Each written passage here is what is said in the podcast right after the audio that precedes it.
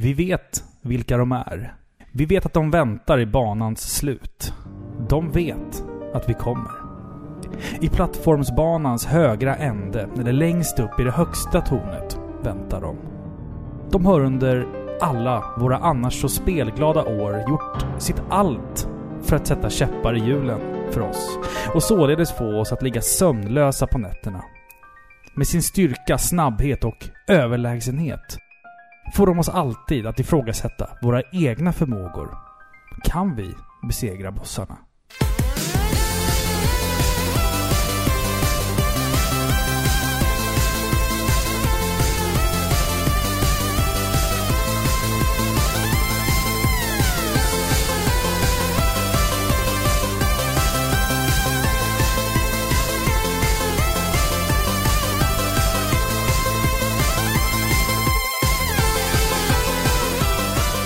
Hejsan och hjärtligt välkomna ska ni vara till avsnitt 78 av Sveriges mest kärleksfulla tv-spelspodcast Par i pixlar. Jag som pratar nu heter Robin, Robin Uffe Niklasson och mitt emot mig sitter min bedårande men ganska svullna fru Filippa.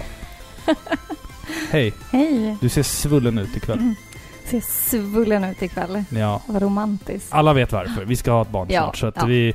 Move on. Ja, move on, precis. Ehm, avsnitt 78, vi ska snacka lite bossar Ja, idag. det stämmer. Det är kul.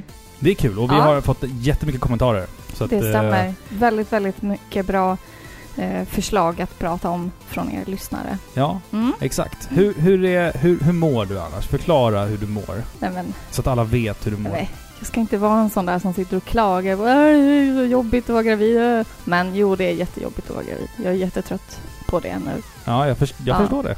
Jag förstår att du är, att du är det. Eh, nej men det är jättemysigt såklart. Och Mm. eh, jag jobbar inte längre. Så jag, jag går hemma och eh, spelar nya patchen eh, i Legion.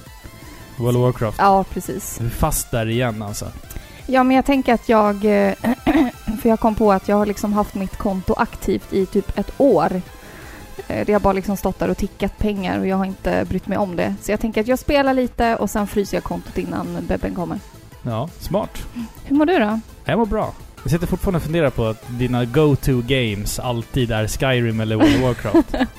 Men vet du, jag har tänkt väldigt mycket på Witcher den senaste tiden. ah, Witcher också. Det är tredje platsen Ja, på den där... vet. Eh, nej men för att, för att återgå till din fråga. Eh, det är bra med mig. Jag har, Mm. varit, jag har spelat eh, mycket den senaste Mm. tiden. Vi har suttit i varsitt rum. Så fort våran son har gått och lagt sig så bara. Ja, vi syns imorgon då. Du sätter dig vid datorn och jag sätter mig vid TVn och, och spelar och sådär. Ja, men man har såna perioder när man måste få grotta ner sig. Det blir lite terapi liksom. Jo men både du och jag är ju liksom inne i ett varsitt spel nu och det är rätt kul. Då slipper den andra bara sitta och titta på den andra spelar. Ja, nej men det går inte. Vi är ofta såna periodare, du och jag. Ja men det har blivit så liksom. Ja. Fan, det... Du har ju för sig spelat om Skyrim ett par gånger och World of Warcraft har du lagt ner liksom... Jo, men det är ju nya saker. Ja. Du spelar ju Mega Man 2 typ 100 gånger i månaden. Ja, Ja. kanske. Ah. Inte så mycket spelar jag inte. Okej, men Resident Evil 4? Ah. Det är, nog- jag, tänkte på det. Det är nog det spelet som jag har köpt eh, flest gånger tror jag. Jag tror att jag äger... Mer än Shadow of the Colossus? Ja, Resident Evil 4 äger jag ju på eh, fy, nej, fem olika format. Fem eller sex olika format. Men Shadow of the Colossus har du typ åtta stycken av. Ja, men det är ju ett- typ ett av världens bästa spel. Så det ja, men då man, har du väl flest Det av dem? måste man ju ha. Ja, men Har jag du? tänker så här, olika utgåvor. Jag har liksom Aha. Wii, GameCube, I Playstation see. 3 och sen nedladdat på PS. Alltså jag, jag har så många av Resident Evil, Resident Evil 4. Men det, det är också ett av mina så här favoritspel. Det är därför liksom måste... Jo, men det har jag förståelse för att man vill liksom... Eh, ja, men det blir en liten hyllning, även om man inte nödvändigtvis kommer spela spelet på just den konsolen. Mm. Ja, så så här, vill man ha det. Man sitter på Ebay och så bara Just det, den här finns ju i japansk utgåva också. Den har så snyggt omslag så att den måste jag nog klicka hem. Den måste jag nog ha. Ja, typ. Jag måste ha den, punkt. Ja. Men vi har ju spelat, eh, du har ju spelat någonting annat eh, förutom World of Warcraft, eller hur?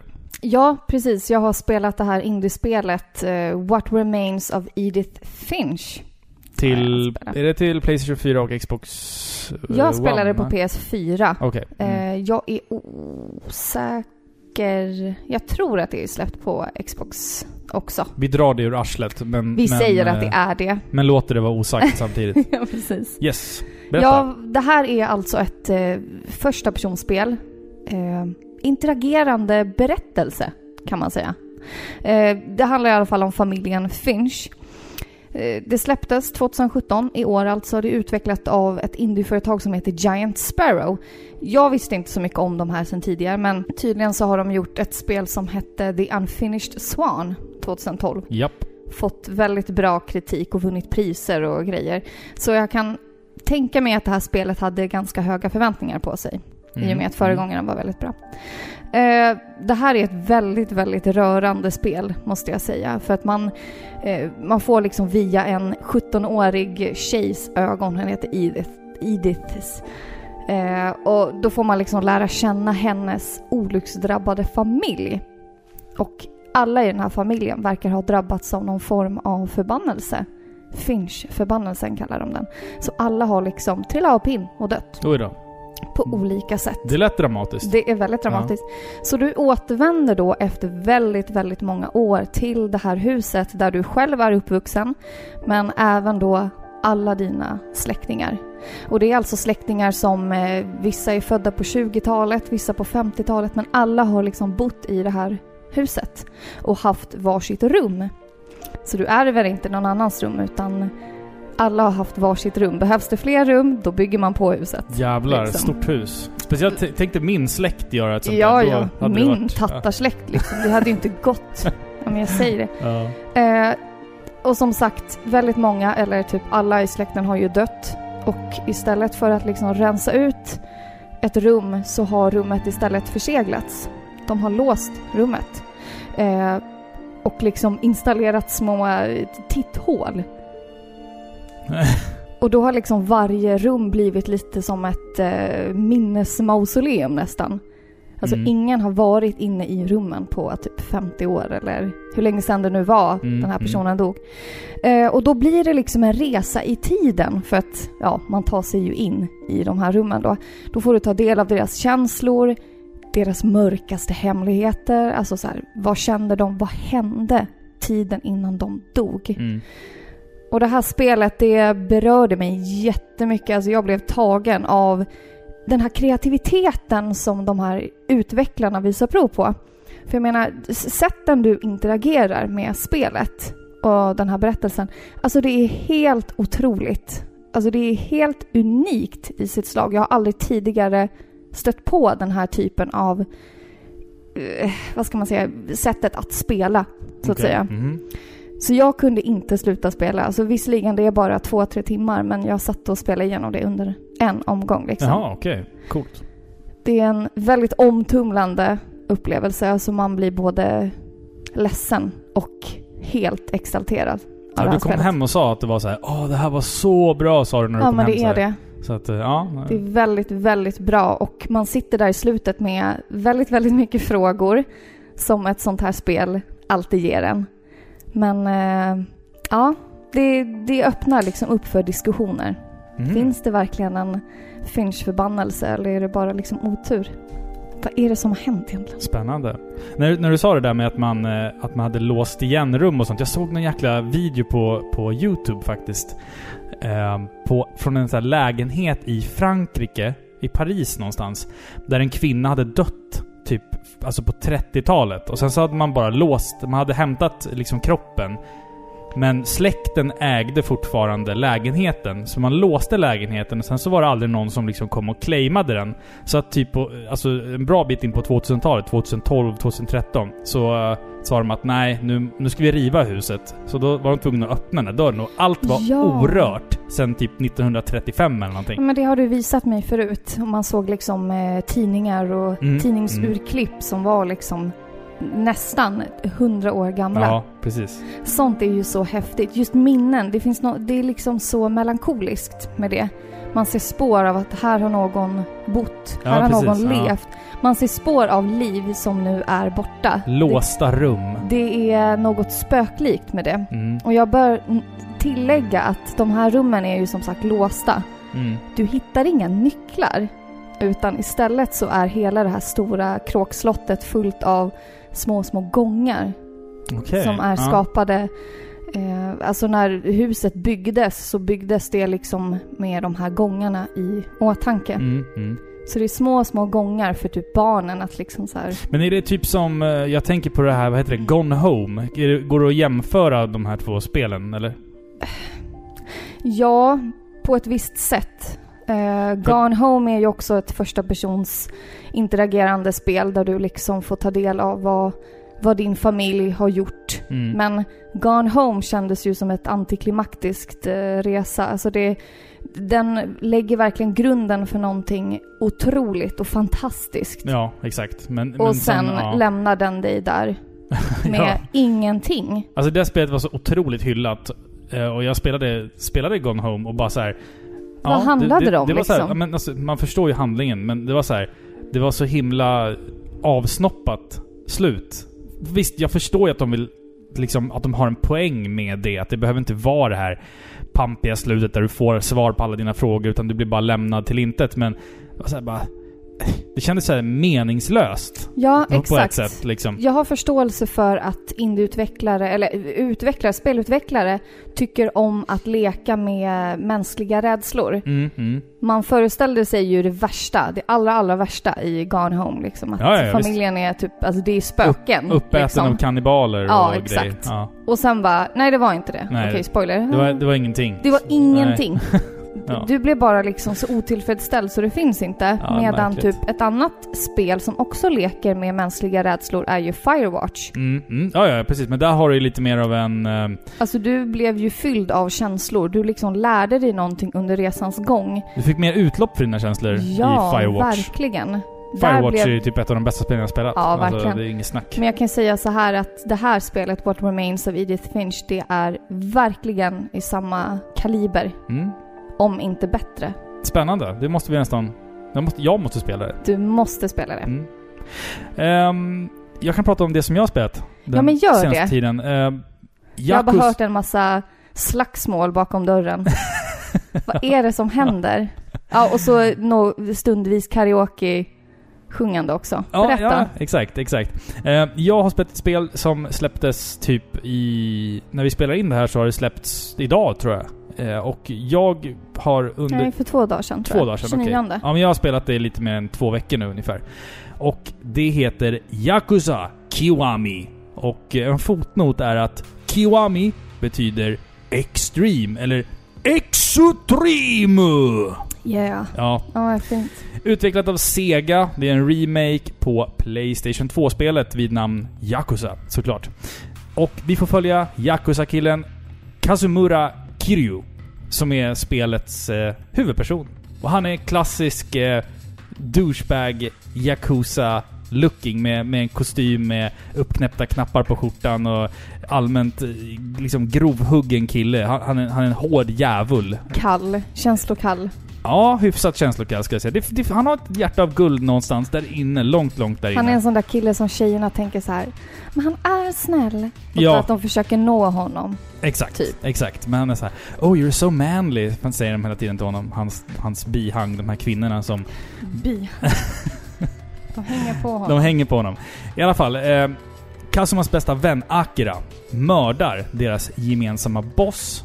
Och eh, Kazuma, Kiryu, är en god kille. Så han, han tar på sig det här mordet för sin kompis. Och sitter i fängelse i 10 år. Och sen så när du kommer ut så börjar spelet. Och du märker att det har rört ihop sig. För att du vet, i Tokyo eh, på 90-talet med Yakuza det är, det är olika klaner och det är olika ledare och alltihop har blivit en riktigt konstig soppa. Har han ångrat sig under de där tio åren?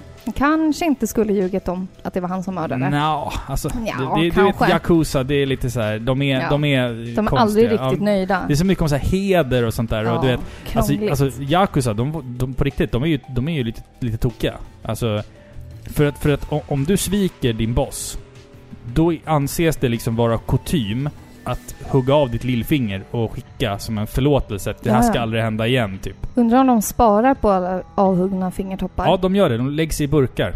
Och så Ah. sparar man dem i så här glas... Vad, vad är det man har i? Eh, kloro, inte klorofyrm. Eh, det är en sån här olja du vet, som man har... Hade i NO-lektionerna. Eh, åh, det här kan jag. Ja men du vet vad jag menar. Du vet vad jag menar. Ehm, men i alla fall, och för att återgå till, till, till spelets handling. Um, Kazumas kompis, gamla barndomskompis Yumi, hon är borta.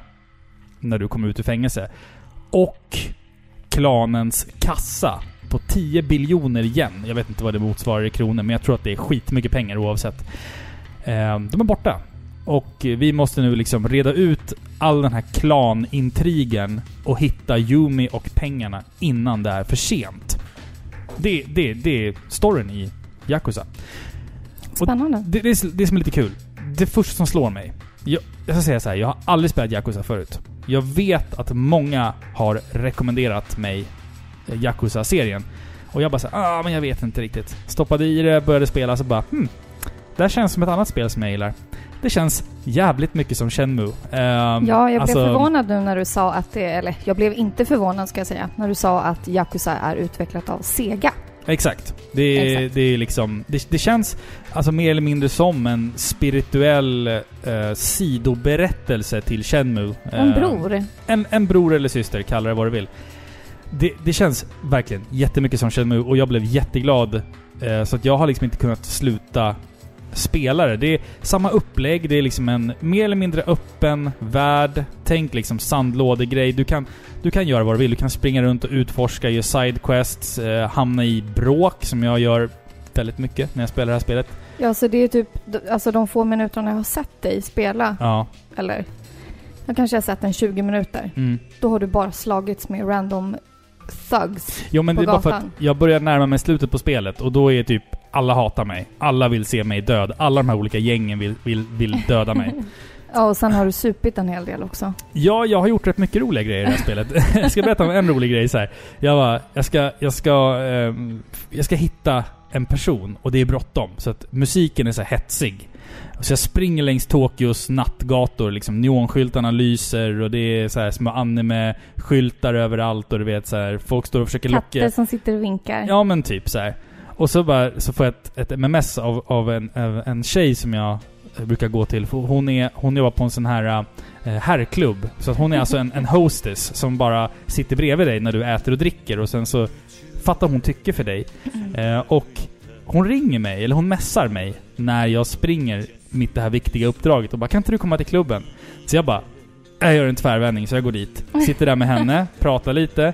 Ehm, ja, och sen så bara Ska vi hitta på någonting? Ska vi gå på en dejt? Och jag bara Jag har lite bråttom men vi kan göra det. Så vi går ut på en dejt, mitt i all den Får det hetsen. några konsekvenser? Ja, vi gick på en karaokebar och sjöng Watachi mi watanada Hej, hej! Det var jättekul. Ja, det är så Ehm, fint. Det är lite gulligt så här att det spelar ingen roll hur tuff Yakuza-boss du är. Alla älskar karaoke. Alla älskar karaoke och alla ser lika dumma ut när de sjunger jag, jag, karaoke. jag tänkte på det. Alltså, karaoke på japanska. Det, alltså, japaners sätt att sjunga är så märkligt. Det är så Watashi Watokaur shuru Alltså det är så... Du förstår vad jag menar? Det låter så konstigt. Det är smörsång. Det, det flyter inte lika bra som när man sjunger på till exempel svenska eller engelska. För japanska det är så fonetiskt konstigt. Det känns inte som att de har mellanrum. Nej, exakt. Och stavelserna är alltid två bokstäver. En vokal och en konsonant. Och sen så är det liksom en... Då är det inte stav. Stavelse är i antal vokaler. Ja, okej, men du förstår vad jag menar. Du förstår vad jag menar i alla fall. Och det är så här oregelbundet. Så jag, jag har hamnat i en hel del bizarra situationer och det viktigaste är egentligen att jag har haft jättekul med det här spelet. Jag är helt inne på Yakuza nu. Jag kommer, jag, jag kommer garanterat fortsätta att spela den här serien. Jag vet att Yakuza 2 håller på att få en remake nu till PS4, så jag kommer kasta mig in i det så fort det släpps. För jag, kul. jag kan inte få nog. Jag tycker att det här var jättekul och jag tror att jag har alltså säkert 700 timmars Yakuza framför mig nu innan jag kan kasta mig in i stundande, eller kommande rättare sagt, Shenmue 3 som, som är på gång. Så jag har, jag har att göra fram tills dess. Du kommer hinna spela dem säkert två gånger om innan Shenmue 3 kommer. Ja, ja absolut, absolut. och alltså det här är ett jättekul spel. Det är snyggt, det har fått en, en ordentlig upptouch eh, jämfört med den gamla Playstation 2-versionen. Jag var tvungen att kolla lite bilder, vad, hur mycket det har... Eh, hur mycket som har ändrats i grafiken och sådär. Och Det, det, är- det är ett snyggt spel. Eh, det är roligt, det är bra musik, det finns liksom... Ja, gi- gillar man liksom så här lite sandlådespel och, och liksom japansk maffiaintriger som det här är, så är det ju absolut någonting som man ska testa. För jag är helt insnöad på det här nu. Jag kommer gå till jobbet imorgon med, med, med kostym och uppknäppt eh, skjorta och, Ja, och eh, se, se all, vara allmänt badass ut. Och sen är det skitkul att slå folk på käften. Det är det ju alltid i spel liksom. Men det är väl mer, alltså det är väl lite som Shenmue att du, det är liksom olika uppdrag som du mm, ja, föses ut på. ja, exakt. Så du sjunger inte bara karaoke och slåss mot random människor på gatan. Nej, nej. Alltså Nej. faktum är att main questet har alltså flera timmars cutscenes. Där det liksom känns som att du mer eller mindre tittar på en film ibland. För det är så långa cutscenes med mycket intriger och... all- Alla karaktärer har ett sånt jävla djup på något sätt. Att det, det, det är liksom en... Man, man märker hur de här stackars människorna försöker balansera Yakuza-heden med sitt eget hjärta och vad som är rätt och fel. Och liksom det här med. He hela hierarkin med, med bossar och elders och grejer. Det, det är jävligt spännande alltså. Det det, det är en riktigt bra story. Det är, det är jättekul faktiskt. Vad kul. Så att Yakuza Kiwami tycker jag att ni ska spela där ute. Ja, Ja. då har vi tipsat er om två bra spel. What har- Remains of Edith Finch och Yakuza Kiwami. Kiwami Och fotnot. Kiwami betyder extreme. Extreme. Ja. För oss common folks. Mm. Mm. Nu har vi pladdrat på i 20 minuter Ja. här. Men vet du vad? Otroligt. Ja. Ska vi ta en liten musikpaus? Vi gör det. Vi kör lite music. To be continued.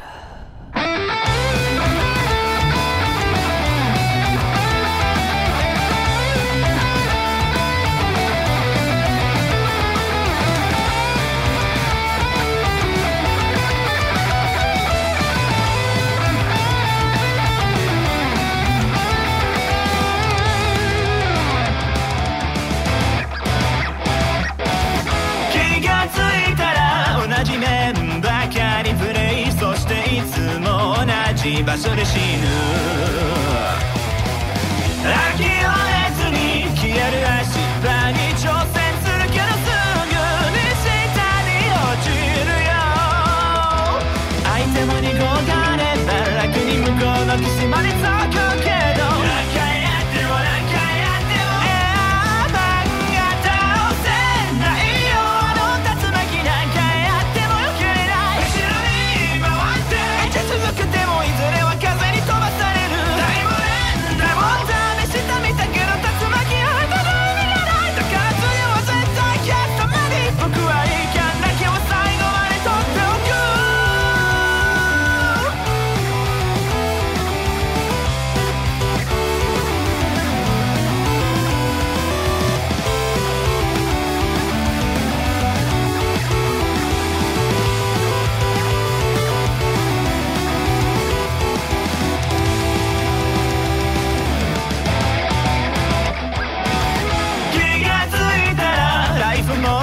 少ししかないそしていつもそこでいかん使う Ja, Robin. Mm, mm, mm, mm. Bossar. Bossar. Det är ett viktigt element i spel. De Mm. har en viktig uppgift. Det, de tjänar lite som spelets slutmål. Motiv till spelets handling, liksom. Oftast. Oftast. Ja. Här har vi liksom antagonisten, oftast, som ligger bakom allting. Mm. Det är mycket som ska klaffa för att man ska få till en bra boss. Mm. Jag vill ändå påminna er lyssnare om att det är inte bara slutbossar vi kommer prata om här, utan det finns ju lite olika bossar som dyker upp i spel. Jag tror att det är ganska mycket slutbossar, men, men vi Det har ju satt, sagt som regel att så länge det är, kan räknas som en boss så kvalificerar den in på, på samtalsämnet. Mm. Ja, precis. Jag skulle vilja säga så här också att bossfighter har ju inte alltid sett ut som de gör idag, utan om man ska se historiskt sett så är det så här, du ska hoppa på bossens huvud tre gånger och sen så är den död. Kanske för att man inte hade så mycket annat att röra sig med back in the days. Ja men liksom. precis. Eller så ska du liksom kasta en kniv eller någonting, eller ett svärd. Skjuta en pil på, kanske. På, ja precis, på, på ett väldigt obvious eh, weak point på den här bossen. Bossar kan ju for, eh, utformas på olika sätt. Ibland så kan det handla om att du bara ska låta din snabbhet, styrka och skicklighet testas. Och ibland så är bossarna på det sättet att det bara är ett pussel där du måste liksom klura ut hur fan ska jag ta den här bossen? och egentligen så, alla bossar i alla spel figurerar ju någonstans i en skala mellan de här två. Alltså test på dina skills och ett pussel. Vissa bossar funderar ju så här, vad fan ska jag göra? Okej, det är så jag ska göra. Och sen måste du använda dina skills du har lärt dig under spelets gång för att ta ner bossen. Det var lite rörigt, men du förstår vad jag menar. Ja, ja, absolut. Mm. Och man kan ju liksom ta som ett så här inledande exempel. Vi pratade ju för några avsnitt sedan om Metal Gear Solid. Där har du ju en spelserie där liksom alla bossfighter är unika och du kan applicera den här formen. Att det handlar om att du först ska liksom lösa gåtan med hur du ska klara bossen, men sen också använda dig av dina skills du har fått och dina färdigheter för att kunna sen besegra bossen då. Ja, det är intressant. Jag har faktiskt inte tänkt på det i det sättet, i det mönstret liksom. Mm. Du är ju en klassisk spelare. Du är ju van vid det här att du, du startar från noll, du bygger upp dig liksom, du kör olika banor och så får du testa dig på slutbossen på varje karta. Ja, exakt. alltså, jag, jag är en sån här kille som, jag testar mig fram. Alltså jag orkar liksom inte undvika en boss för mycket och liksom såhär hmm, undrar jag ska göra så här. Jag kastar mig bara rätt in. Funkar inte det, då är det paus och sen så bara hmm, hur fan ska jag göra? Det är Jo. oftast så. Jag tänkte mer att jag är kanske mer så att jag har spelat mer eh, liksom rollspel, alltså öppna rollspel till exempel. MMORPG. typ. Ja, exakt. Och där är ju inte bossarna på det sättet. Där handlar det Mm. mer om att man ska vara på rätt level och sånt. Ja, och mer att du, eh, du ska kombinera dina kunskaper som du har. Och i vissa fall måste du ta hjälp av andra för att du saknar rätt kunskaper. Mm. Men om man ska se till andra änden av spektrat så är, finns det ju vissa bossar som bara handlar om dina skills. Typ som... Eh, jag kan inte komma på några bra exempel, men det finns ju bossar där det bara handlar om din snabbhet och dina skills. Sen finns det också bossar som egentligen bara är pussel och det är typ... eh, ska man säga? Punch-Out kanske, på NES. Där handlar det mer om att du ska liksom memorera mönster och, och klura ut när det är rätt timing att slåss. Ja, ja, absolut. Bossar är väldigt, väldigt olika. Men vi älskar dem, eller hur? Mm, ja, ja, det gör vi. Men Filippa, får jag ställa en fråga? Vad gör en bra boss? Hur ska, hur ska den perfekta bossen vara? Oj, alltså jag vill ju inte bara slänga ut allt jag har att säga nu, men nej, nej, nej. om jag börjar med en sak som jag tycker är viktig. Mm. Det här är f- f- framför allt viktigt i en slutboss. Men det är en intressant bakgrundshistoria, tycker Mm. jag.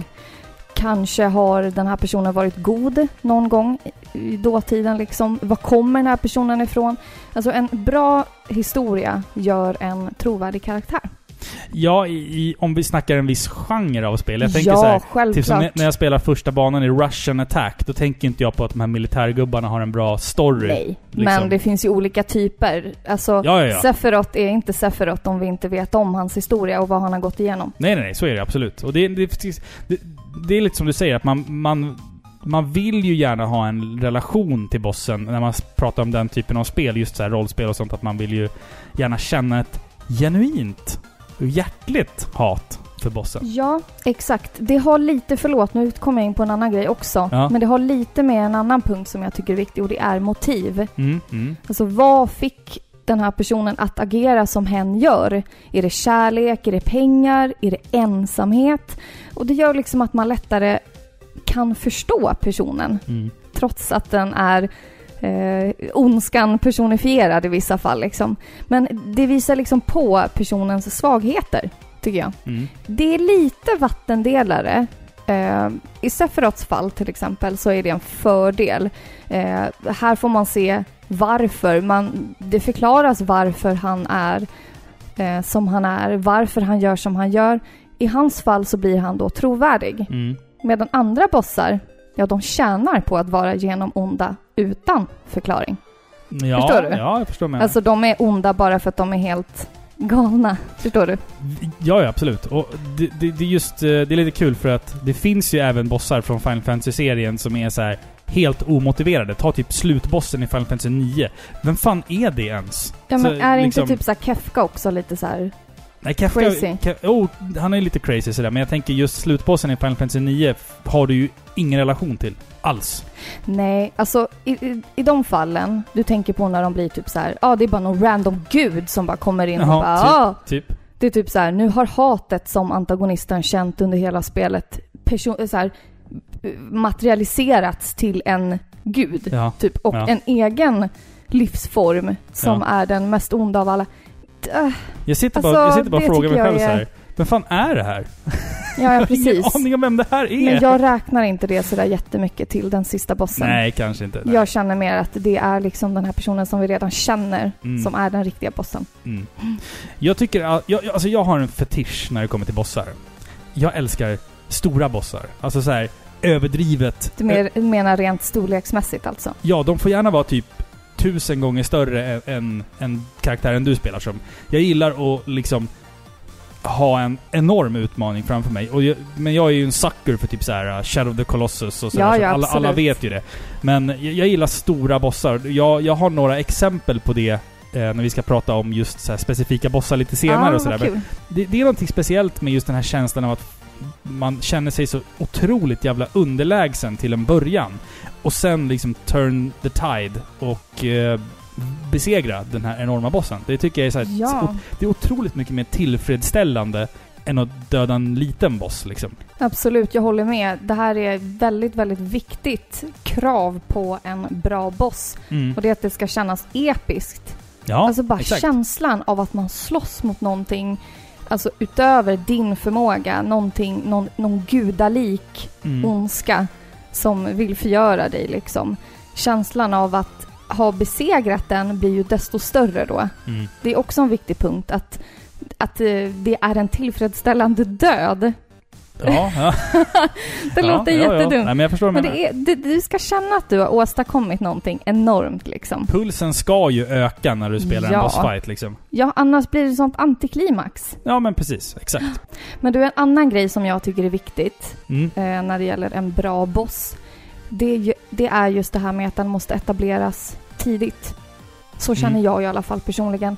Alltså du ska veta vem den ansvariga är. Alltså så att man hinner uppodla genuint hat, eller vad man nu ska... Du ska verkligen ogilla den här personen. Eh, det i sig lägger grunden för en bra handling, tycker jag. Man bryr sig tillräckligt för att liksom bli förbannad om du dör. Mm. Mm. Det tycker jag är viktigt. Det finns vissa spel där slutbossen visar sig vara surprise, surprise, någon annan som du verkligen inte förväntade dig. Mm. Det Jag har vill- hänt allt för ofta. det händer allt för ofta och jag tycker inte om sådana saker. Jag vill gärna veta vem min fiende är. Redan från början. Ja, eller alltså... eh, En, en bit in i spelet får det gärna etableras. Det tycker jag ett- det bara är positivt. Ett exempel på det är ju faktiskt Yoshis, eh, Yoshi's Island som vi pratade om för en, två avsnitt sedan. Eh, men just det, slutbossen är någon helt annan än vem du trodde att det skulle vara liksom. Bowser Jr. Och... Jo, men det är ändå okej. Mhm. Jag menar, det, för det är ju ändå en eh, eh, sannolik boss. Förstår ja, du? jo, kanske. Kanske. Det är ju inte så här att eh, Yoshi blir fienden. Förstår du vad jag Sista menar? bossen är Yoshi och Ja, du ska typ- spela som Baby Mario. Exakt. Typ Yoshi- haha, det är jag som har varit den onda all along. Ja. Nej, sånt gillar jag inte. Det är så omotiverat egentligen. Alltså så här, De ger sig på ett, en, ett, spädbarn. Alltså, så här, va, Ja. alltså Bowser Jr är ju typ den ondaste djävulen som finns för att han försöker ju döda ett spädbarn som inte ens kan gå själv liksom. Hur jävla ond är inte han egentligen då? Jag vet. Det är märkligt. Jättemärkligt. Hade du, no- hade du några mer bra exempel på vad som gör en bra boss? Ja, alltså om man tänker rent eh, gameplaymässigt liksom, Mm. så tycker jag att en bra boss, om man ser till fighten, ska ha olika attacker, olika Mm. faser. Eh, den ska variera sig, den ska överraska dig. Det blir också ett sätt att tala om vart någonstans du är i fighten. Hur långt du har liksom kommit.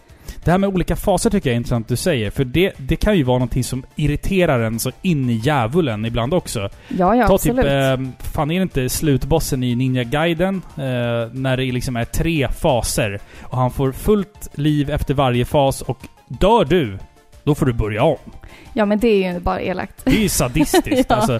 Men det är därför just det med olika faser av bossen, det är coolt som fan. Men jag tycker det är oschysst när de får fullt liv och en annan liksom dör Ja, men och... det hade de ju kunnat bryta liksom. Det hade de ju kunnat strunta i. Ja, ja, Ja. kanske det. Kanske Men det. en annan sak som jag tycker är viktigt i bossar, Mm. för att det ska bli en riktigt minnesvärd boss, det är att den ska vara intelligent. Mm. Alltså det ska inte vara som att slåss mot en hjärndöd... eh, Han ska visa Klump, upp, eh, liksom. han ska visa upp sitt medlemskap i Mensa innan, Exakt. innan, innan ni det börjar ska vara slåss. IQ på minst 130 för att jag ens Ja. ska vilja slåss mot honom. Nej. Mm. Nej men jag gillar när den liksom på något sätt läser ens mönster. Eh, de behöver inte alla vara lika avancerade som Psycho Mantis. Mm, nej, precis. Det behövs Nej. inte. Men just att vi säger att du kanske har använt väldigt mycket magi genom spelet. Så kanske den här bossen är immun mot någon sån magi. Uh-oh. Uh-oh. Ja. Det tycker jag är rätt, lite kul, Mm. för det blir en utmaning. Eh, jag gillar inte bossar som bara liksom slår. Nej. Liksom. Nej. Du gillar bossar som liksom är... Vad ska man kalla det för? Ja, men Att- intelligenta. Ja, intelligenta, Ja. precis. Ja. Och alltså, vad gör en bra boss? Kolla på typ... Vi kommer prata om lite om Metal Gear Solid här senare, men... Psycho Mantis i Metal Gear Solid, det har ett exempel på hur du, ska, hur, hur du gör en bra bossfight och tänker utanför boxen. Och det är både ett pussel och då en test, av, test of skill. Och sen kan vi väl avsluta med att unisont tala om vikten av att kunna spara innan. Det gillar vi. Ah, ja, ja, ja. ja men då var också det här bossar som är i olika faser och du inte får spara Ja. mellan faserna. Eller att en boss bara så här dyker upp. Du typ tänker så här, ah, jag sparar när jag kommer dit bort. Jag ser ju Ja, det slutet där. Och så kommer göra. bossen lite före man tror. ska man aldrig göra. Ja, det är sadistiskt. Det ska ju vara liksom att när du kommer in på fiendeterritorium, som Mm. också är rätt ballt för en boss, Mm. att dens boning Ja. är hotfull Mm. och eh, gärna så spöklik och det ska vara de värsta fienderna du kan tänka dig utanför. Mm. Men att du får spara precis innan. Ja, exakt. Det gillar vi. Det vore schysst. Ja, det är Det rätt snällt. Om vi ska ta och... Vi har ju börjat med att vända på steken här nu. Men, men, Ja. eh, eller, du är vegetarian så vi får... Vi vänder på vegobiffen. Vege, Ja. Den vegetariska biffen som gjorde... Tofubiten. Vi vänder på tofubiten. Vad gör en dålig boss? Fråga, ja men du, sva- säg det. Ska, jag- ska jag säga vad jag tycker? Ja men, go ahead. Jag gillar inte bossar som utsätter dig för, vad ska man säga, tillfälliga förutsättningar. Alltså jag gillar inte bossar som till exempel går på tid. Det är det värsta jag vet. För jag hatar sånt. Eh, jag gillar inte bossar som kan one-shotta dig. Att du dör på en smäll om han laddar upp någon jättefarlig attack. Och du hinner inte undvika den och så blir du träffad och så, och så dör du. Det hatar jag. Så, så otroligt mycket. Och sen så hatar jag ett, ett exempel på det här då, som har båda, eller som har både det här med förutsättningar och som går på tid. Det är den här jävla bossen i uh, Castlevania, ehm, New Generation. Den här, som, den som kallas för, jag tror det heter Wizard eller någonting. Det är den här banan där du ska gå uppåt och så kommer det massa vatten. Så du måste skynda dig på upp, upp, upp, upp, upp, upp, för en jävla trappa. Och så kommer det fiender och Medusa-huvuden från helvetet. Och jag blir tokig på det där. Var det det som du, jag och Kevin satt på? Ja, jag tror det. Ja, det var vidrigt. Vidrigt. Fruktansvärt vidrigt. Och när du väl kommer upp till bossen, då eh, flyger han från vänster sida av skärmen till höger sida. Och sen tillbaka, fram och tillbaka, fram och tillbaka. För varje byte han gör så ökar vattennivån lite. Och du måste hoppa och slå honom. Och sen springa till andra sidan av Du får banan. alltså inte missa ett enda slag. Missar du ett slag så är det för sent. Och då Ja. vet du att det är kört. Mm. Du har fuckat upp. Om du inte har här specialvapen med dig som kan ta en, en HP plupp extra på honom så vet du att det är kört. Och jag, jag hatar den bossen. Även om den är förhållandevis typ lätt egentligen. Men det är just att man vet man går upp där och så missar man ett slag och man bara fuck! Det är väl fuck, inte fuck, lätt? fuck! Ja men alltså, Ja men det är liksom Det- bossar som förutsätter att du inte gör fel någon gång. han kan ju typ inte skada dig såvida du typ inte nuddar honom. Men det är ett exempel på en sån här jävla pissboss som är Dåliga förutsättningar. Men det är, så, här- det är så cheap. Det är så jävla cheap att göra Ja. så. Det är bättre att han... Att tidvattnet kanske ökar lite sakta, sakta, sakta och han skjuter projektiler på dig. För då är det ändå så en fair fight hela tiden. Ja, och då är det han som är farlig, inte miljön runt Exakt. om. Exakt. Jag det där hatar jag bara. Usch, Ja. usch. Nu vill jag Ja. höra, vad, vad tycker du? Vad gör en Ja, men- dålig boss? Jag håller med faktiskt. Eh, Du pratar lite om det där med eh, att det går på tid till exempel och just det här med förutsättningar. En Mm. sak som jag inte tycker om i bossar, det är om de tar bort alla dina förmågor. Och sånt där skit hatar jag. Alltså, vissa hävdar ju liksom att det här istället tjänar som en, eh, en unik utmaning. Mm. Men jag känner ju så här att det är ju nu jag vill visa mina förmågor. Mm. det här kanske inte går att appliceras på typ Castlevania. Men ta vilket annars MMORPG som helst. Eller eh, rollspel, alltså Mm. JRPG. Det är nu jag vill visa mina förmågor, allt som man har lärt sig under resans gång liksom.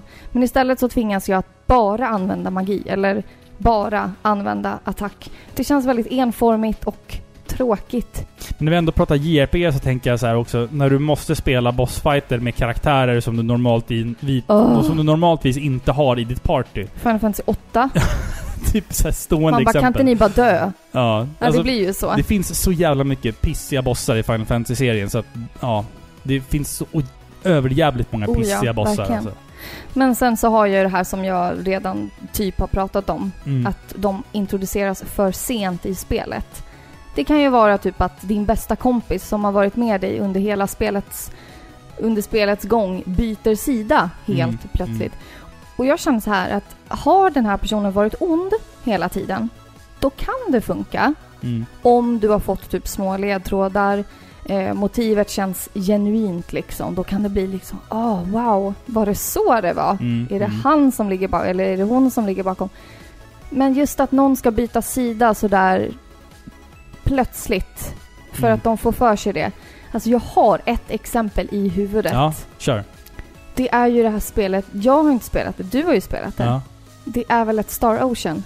Ja, Star... Ja, nu ska vi ta det försiktigt. Eller för det, det är gammalt, men Star Ocean 3, nej Star Ocean 4 är det, Ja. är ju ett eh, praktexempel på, på det du pratar Din om. bästa kompis som har varit med dig under hela spelets gång bara får någon så här emo-dipp och bara Nej nu är jag ond!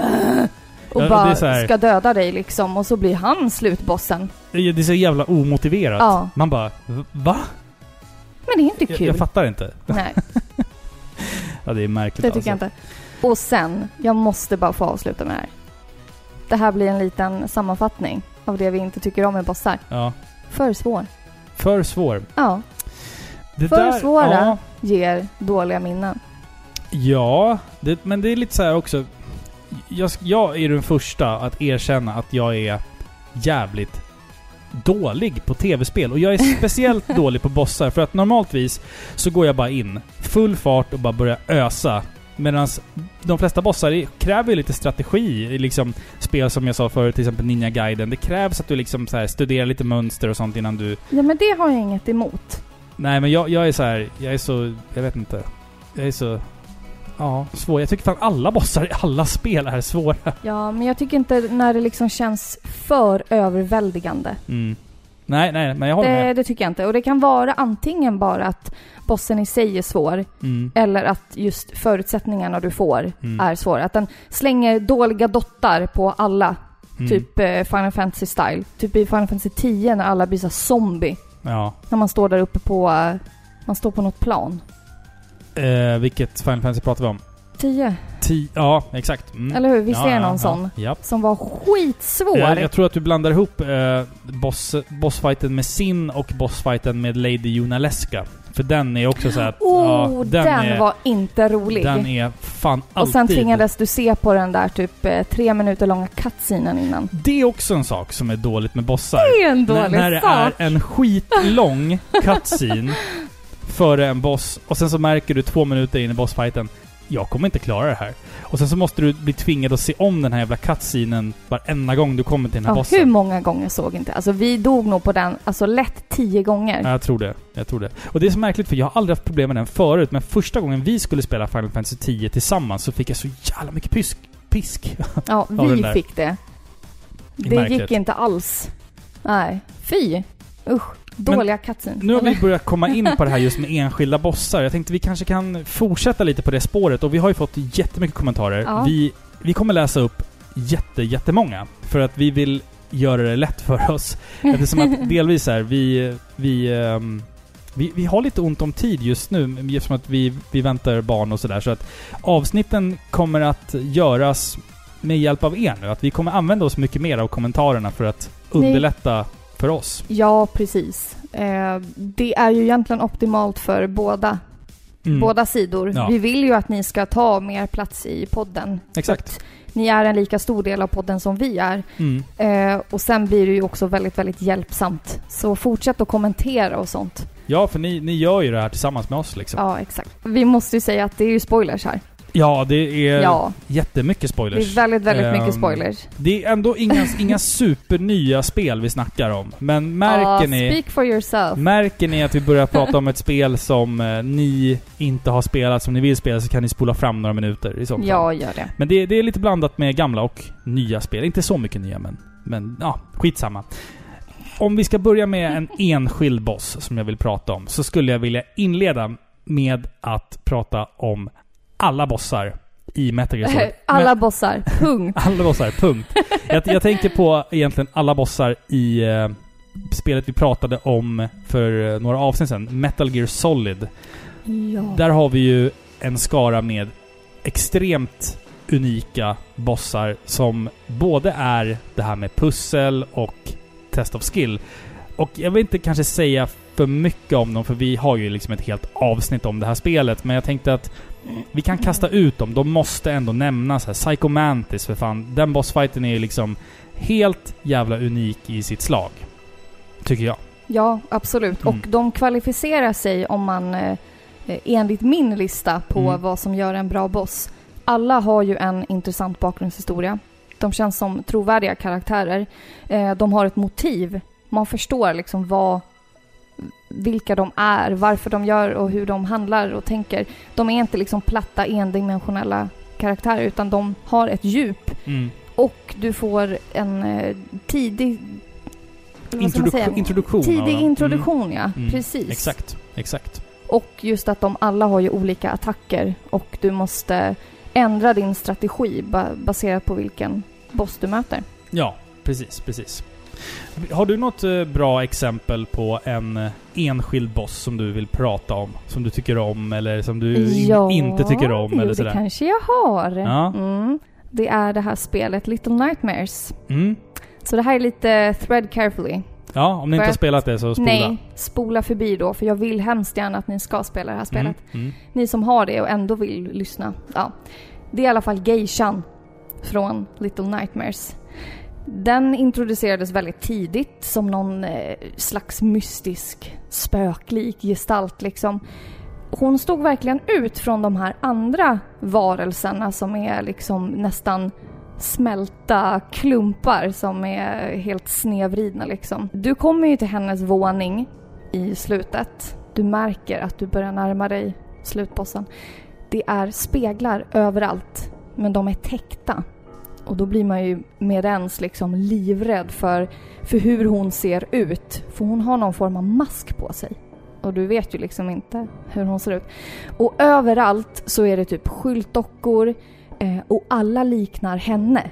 Mm. Så man vet ju inte om hon är i rummet liksom. Så när som helst kan hon dyka upp. Eh, och jag tänker på det här när du tvingas smyga bakom henne. När hon sitter och liksom nynnar på en Mm. melodi. Och så här kammar sitt långa svarta geisha-liknande hår. Alltså det är så läskigt. Ja, det är läskigt faktiskt. Faktiskt. Ja. Mm. Hon är liksom ett monster som är maskerad, eh, Mm. förklädd i de här vackra sidenkläderna. Nej fy, jag blev jätterädd när jag spelade det här. Mm. Faktiskt. Ni, ni lyssnare kanske tycker jag är jättetråkig och jättetöntig. Men det här spelet var inte läskigt alls. Men när jag kom till slutbossen, eller det här sista kapitlet, då blev jag på riktigt, alltså, äh, Mm. det var riktigt obehagligt och jag Ja. skrek på dig och tvingade dig att sitta med mig och du bara men älskling jag vill spela det här själv. Nej! Du ska sitta här med mig nu för jag vågar inte spela. Ja, alltså jag, jag, jag hade ju kommit halvvägs in i spelet och du, du tvingade mig att sitta med när du spelar slutbossen. Jag bara, jaha, ja då behöver inte Ja, jag men- spela det här då. Jo, Jag har fortfarande inte spelat klart det. nej. Halvvägs. Det är klart jag, du jag, kan redan, spela jag, det men jag har redan sett slutet. Ja, det är typ det så här- spelar väl ingen roll. Det är typ en kvart av spelet som jag inte har sett. Resten kan jag ju pussla ihop själv, så det är så här.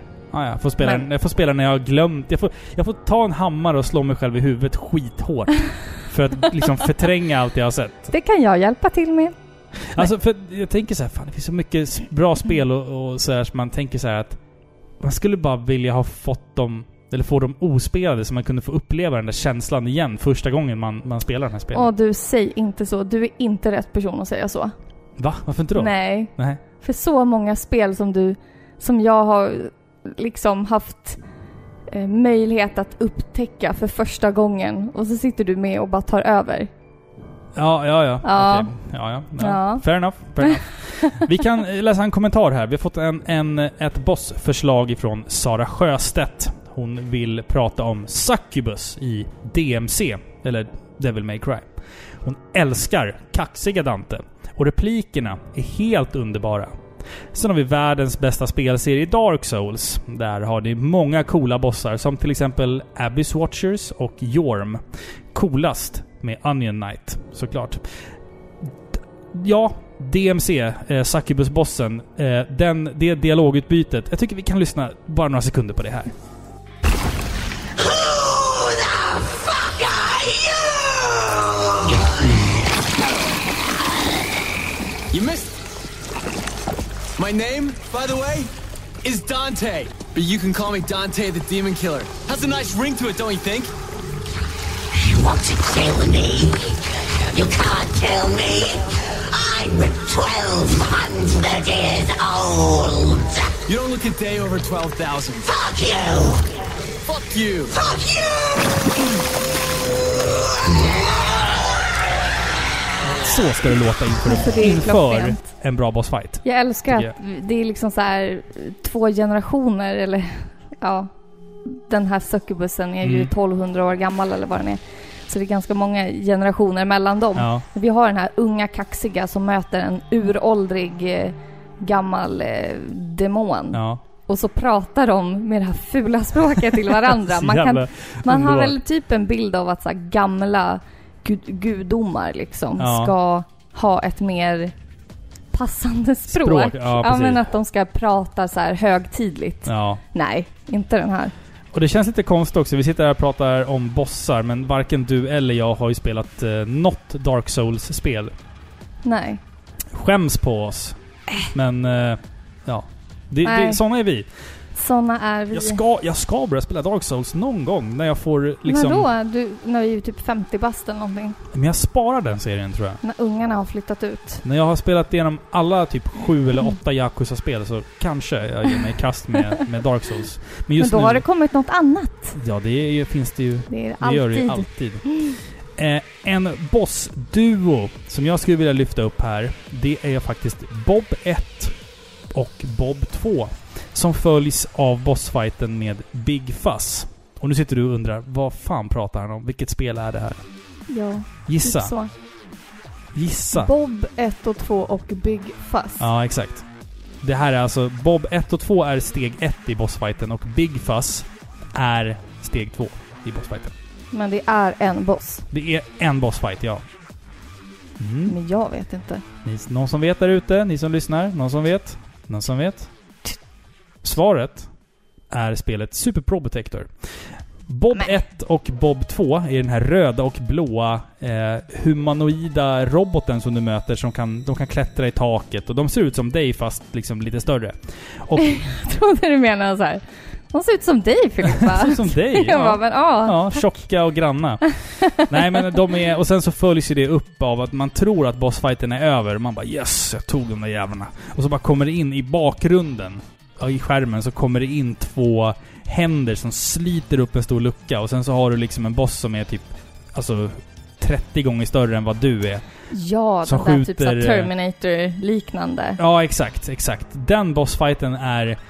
Um, det, det är en sån här grej som jag, som jag liksom minns från min barndom, att vi spelade Super Pro Protector eh, hemma hos en kompis. Eh, han, med, han med det tjocka håret kan vi kalla han för.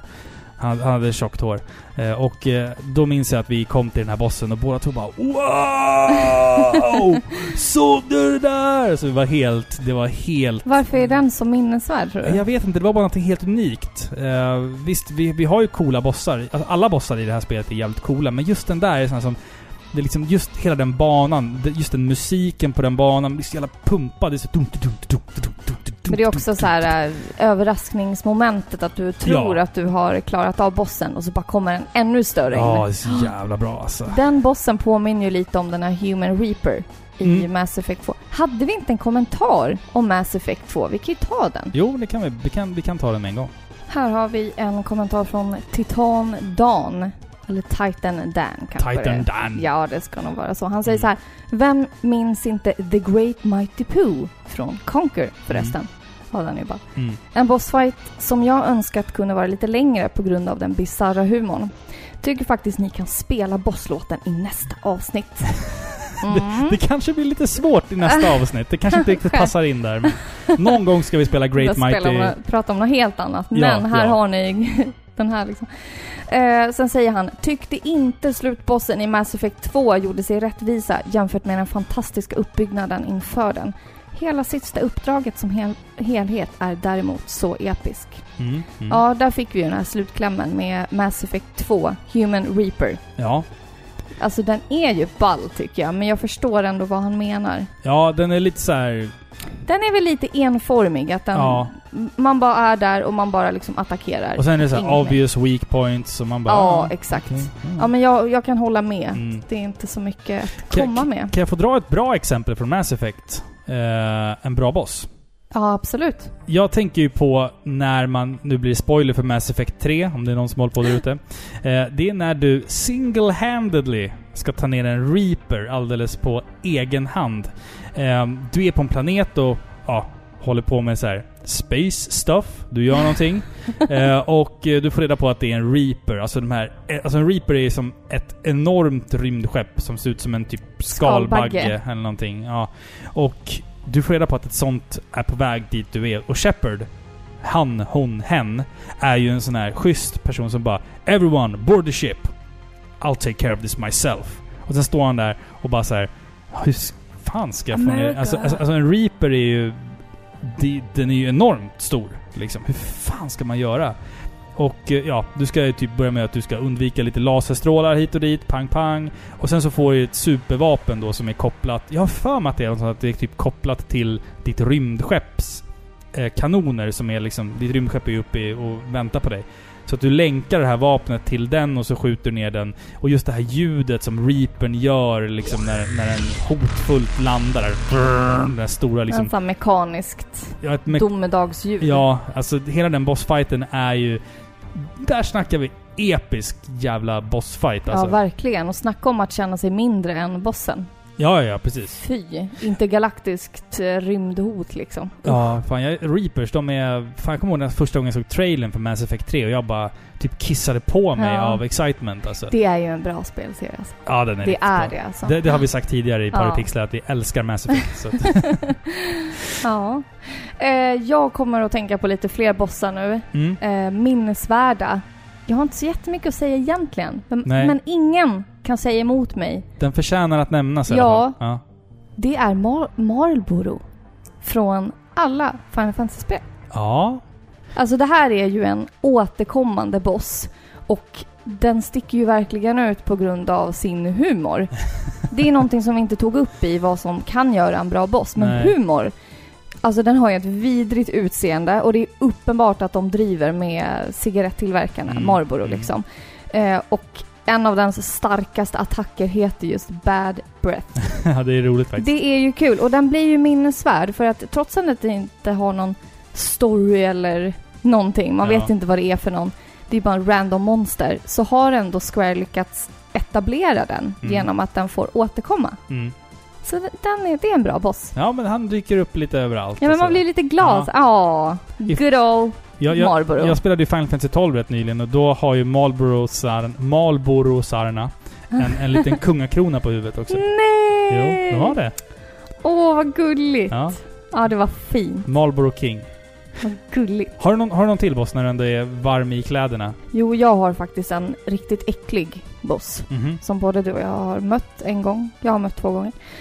Dollmaker från Alice Madness Returns. Den kommer jag nästan inte ihåg faktiskt. Ja, det är par, jag- Paripixlar avsnitt eh, Någonting, två något eller tre tidigt, kanske? Ja, ti- tidigt, tidigt, tidigt. avsnitt av Paripixlar så pratar vi om det spelet. Ensiffrigt. Men jag säger så här. Ly, lyssna inte på de gamla avsnitten av Paripixlar. Snälla gör Nej, inte precis. Jag kan berätta här nu istället varför Ja, den bossen är det. bra. Precis. Nej, men här får man ju liksom lära sig att eh, spelets antagonist och ondska Mm. är den här terapeuten, den så kallade vännen som bara vill hjälpa dig från början av spelet. Och hans ondska då har manifesterats som en jättelik, grotesk, förvrängd dockversion av honom själv, typ, Mm. i hennes undermedvetna och hon är ju lite crazy. Så Ja, hon har ja. ju den här underlivet tänkte jag säga. Underlandet, Wonderland. One can imagine. Ja. Eh, det som gör att han blir en sån vidrig boss och därmed minnesvärd är ju att han, alltså hans verkliga jag Mm, har ju mm. liksom utnyttjat och eh, sålt små barn som sexslavar. Eh, och då dyker ju de upp under fighten som hjärndöda dockor. Mm, mm. Och det är därför han kallas då som en dollmaker. Och då fick jag, när jag läste lite om det här, tydligen i såna här sexhärvor, vi ska inte gå in på så mörka ämnen. Vad har vi på sexhärvor? Nej men fy, nej. Usch, Fan vad mörkt. usch, det var mörkt. Ja. Nej men tydligen under såna här sexhärvor då, ja. så kallas just spindeln i nätet för dollmaker.